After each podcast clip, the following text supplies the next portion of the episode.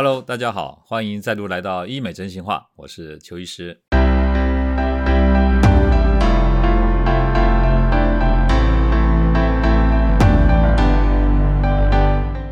最近呢，邱医师看到一个新闻啊，他写说啊，不再迷信音波拉提保养，六成消费者呢不满拉提效果，五成认为啊维持时间太短。这是新闻标题，不是我讲的哦，先说明一下啊。可是呢，因为这样的一个标题呢，所以有人就来问我了。第一个要问的就是说，音波为什么它可以有拉提的效果？我想说，哎，我们讲话也是一个音波嘛，哈，为什么会有拉提效果？那为什么市面上呢，呃，有这么多的机器啊，它那个能量啊，那那个高低强弱有什么关系？哈，好，我简单讲一下哈。我们知道音波是一种物理学的一个东西嘛，哈，它是通过介质传导的一种机械波。人耳能听到的音波有个频率范围，这个频率范围啊，大概是二十个赫兹啊，到二十 K 赫兹，二十 K 就是两万嘛，哈，所以二十赫兹到两万赫兹。那这个我们以前在学耳科学的时候就经常提这个问题，哈，像那个蝙蝠，它会放出一个音波，它自己听得到，我们人听不到。还有就是狗啊，有时候会听到一些我们听不到的声音，所以你会发现说家里的狗有时候会对着外面狂叫，哈，那就是因为它听到了一些超音波。那超音波当然也有另外的华人社区讲说超声波了哦，不过都是一样的东西。超音波它就是频率高于两万个赫兹的音波，因为人听不到嘛，所以叫超声波或超音波。好，那我们在医学上呢，这种超音波有很多的应用，例如说我们讲说，哎呀，你要去做个超音波检查，像邱医师呢，几乎天天在帮很多女性朋友做那个乳房的超音波检查。那个啊，超音波就是你听不到那个声音，但是呢，它可以放射出去以后碰到物质反弹回来，然后它就会在一个荧幕上成像了嘛。那你就可以看到那个波形。你看，像潜水艇，它在海里面，它是没有玻璃的，它看不到外面的那个东西，它就是利用超音波打出去再弹回来，它要知道前方啊到底有没有什么样的物体在前面，那就可以在里面做导航。那我们医美上用的超音波，除了诊断以外，还可以用什么？用来治疗。以前我们很早就听说过有所谓的什么震波碎石机，有没有？就是输尿管或者是你肾脏有结石，他用超音波把它打碎了以后，再让它从尿尿里面呢细小的那个碎屑啊尿出来，这个就是音波碎石器。那现在医美上呢，慢慢出现一个叫做音波拉皮，它就是利用聚焦，就是那个探头从各个方向聚焦到我们皮下的一个点，聚焦以后就会产生很大的能量，那那个能量呢就会造成组织轻微的破坏。破坏之后，是不是就会引起一些发炎反应？发炎反应之后呢，就会再制造出新的胶原蛋白跟弹性纤维，这样呢就会有拉提紧致的效果哈。那不同公司生产的这个超音波仪器，当然它设计的有点不一样，所以就会有不同的频率啊、波长哈。但是原理是一样的，同一种仪器，同一家公司生产的同一台机器，它还有不同的探头哦，它可以针对你治疗的部位，从大的换成小的，从深层换成浅层都可以。例如说，一点五个 millimeter 的深度，大概就是到真皮层的中间；那么如果是三点零的 millimeter 呢，就会到达真皮层的下方；四点五个 millimeter 呢，就可以到达皮下的组织。那像我们脸部的话呢，不同的部位也有不同的深浅，那你就要靠医师的专业哈来帮你选择不同的探头，就可以达到最好的治疗效果了。接下来呢，邱医师想跟大家谈谈哈，就是有人问我说，很多人对于这个音波的这个效果哈有点怀疑，想问问邱医师的看法哈。还有就是我们医生之间讨论啊，有关这个仪器治疗的效果这样子哈。现在这个报道他写说哈，有六成的人不满意，五成的人呢觉得维持的时间太短哦。我要跟大家讲一个故事哈。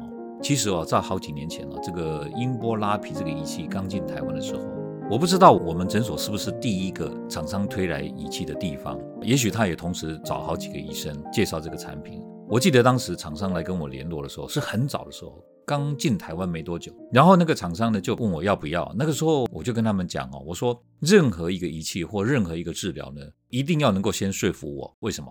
先说服了我，我才有这个底气哈去说服病人。你懂我意思吗？啊，就是说我一定要自己用过有效，然后呢，我才会介绍给我的客人或我的病人来使用。就好像说我们药局里面的药啊，我跟大家报告，几乎每一颗药我都吞过。那你会觉得说，哎呦，怎么那么恐怖？其实这个不恐怖啊！你要想啊，生病的人可以吃的药，那健康人一定是可以吃的。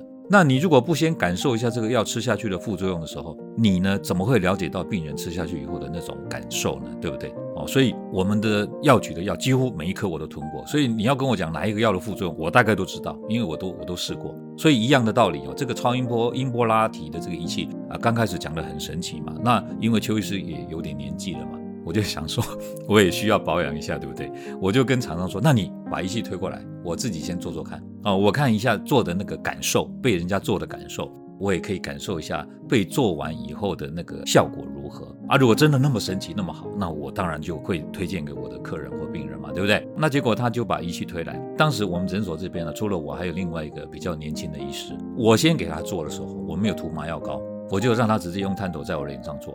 我跟你们说，做的时候真的不舒服，因为那个能量哦穿透到皮下会酸，很不舒服。但是我忍住了。那个时候给我做了好像好几百发。我忍完以后呢，换我那个年轻的医师做的时候，他受不了了。他跟我说：“邱医师，他也受不了了，能不能让我睡一下？” 我就说：“好吧。”所以就让他稍微舒眠了一下，然后跟各位报告哈，我们两个做完以后都感觉到没有什么效果。那我以为啊，这是我们的错觉，对不对？所以有一次我去上电视节目的时候啊，刚好我的右边坐了一位皮肤科的医美的医师哈。我在录影前呢，我跟他私底下在聊天，因为我们本来就认识嘛。然后我就说，哎，最近那个音波拉皮啊，你有没有在做？他说有，哎，我说那你做了以后，你觉得客人的反应怎么样？你知道吗？他说我老实告诉你哦，一半有效，一半没效。他很诚实，对不对？哈，我相信这个资讯是假不了的。所以他跟我说，他都同时用两个仪器，在音波拉皮之前就有电波拉皮嘛，对不对？所以他说他做完音波的时候，他都会再加做一下电波啊，因为电波比较浅，音波比较深，他两个都帮他做，所以这样才能够减少客户的不满意哈。好，所以我跟大家报告就是说。针对这个新闻标题说有六成的不满意，五成觉得是维持时间太短，我跟各位讲哦，这是真的哦，这不是骗人的。接下来哈，确实想跟大家再谈一下哈，就说来美容医学做保养的有年轻的女生、男生，也有年纪大的男生、女生，对不对？如果说你有考虑要做音波拉比的时候，给你一些什么样的建议了哈？针对刚刚那个新闻标题哦，呃，我再跟大家解释一下哈，就说音波拉比为什么有的人会觉得效果没那么明显，或者是说维持时间不够久，其实这个不是它这个仪器独有的问题了。我跟各位讲哦，其实只要是你从皮肤外面照射的仪器哦，大概效果都不会太好的啦。举例来说，我们有像刚刚讲的这种，用一个探头在皮肤上穿透过去啊，做音波拉比，对不对？还有那种所谓的从皮肤照射去溶脂的哦，包括超音波在肚子上这样抹来抹去，说要超音波溶脂哦。还有就什么镭射溶脂哦，就是用一个罩子哦，那个罩子会放射镭射光，然后围在肚子的外面也照光了，说这样子可以帮你把脂肪溶解掉，所以叫镭射溶脂。我讲的是外照射的，不是体内的哈。这种只要是体外照射的仪器哦，效果都不会太好。为什么？